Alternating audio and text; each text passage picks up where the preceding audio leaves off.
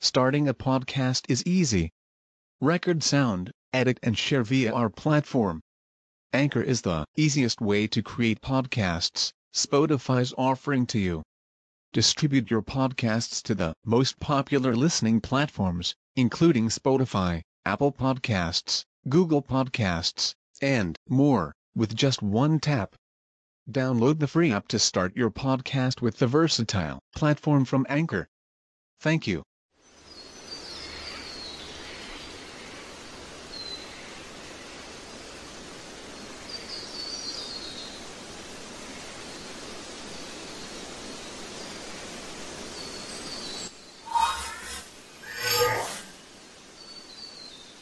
Dari Ibnu Abbas radhiyallahu anhu beliau mengatakan Rasulullah sallallahu alaihi wasallam telah bersabda Man tasamma haditha qaumin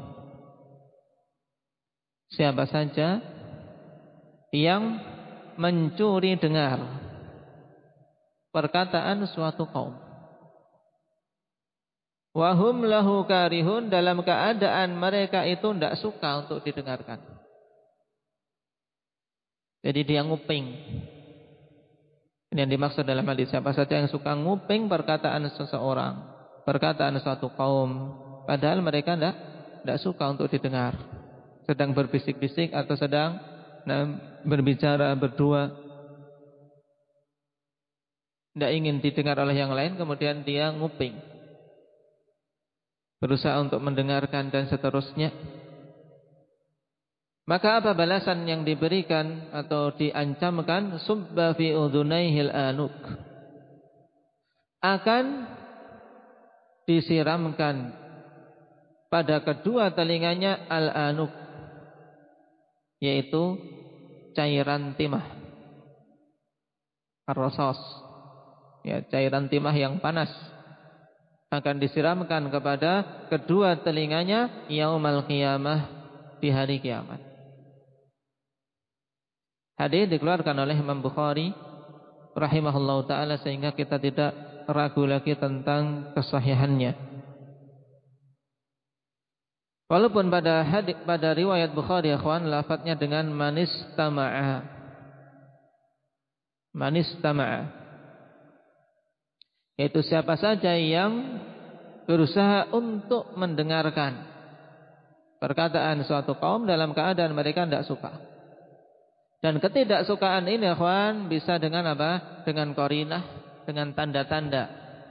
Misalnya mereka sedang apa minggir-minggir memang berusaha untuk hanya dua orang saja. Kemudian nah tadinya sudah ngumpul ada lima orang misalnya. Kemudian dua orang ini ingin ngomong, kemudian minggir ke sana, ingin ngomong berdua pribadi. Yang satu ngintil ngikut. Kemudian dilihat raut mukanya tidak suka. Nah, harusnya segera balik, minggir. Nah, atau dengan tasrih. Dengan tasrih itu dengan tegas.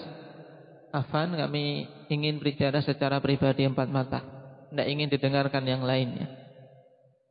Yang seperti ini kalau seseorang masih berusaha untuk nguping.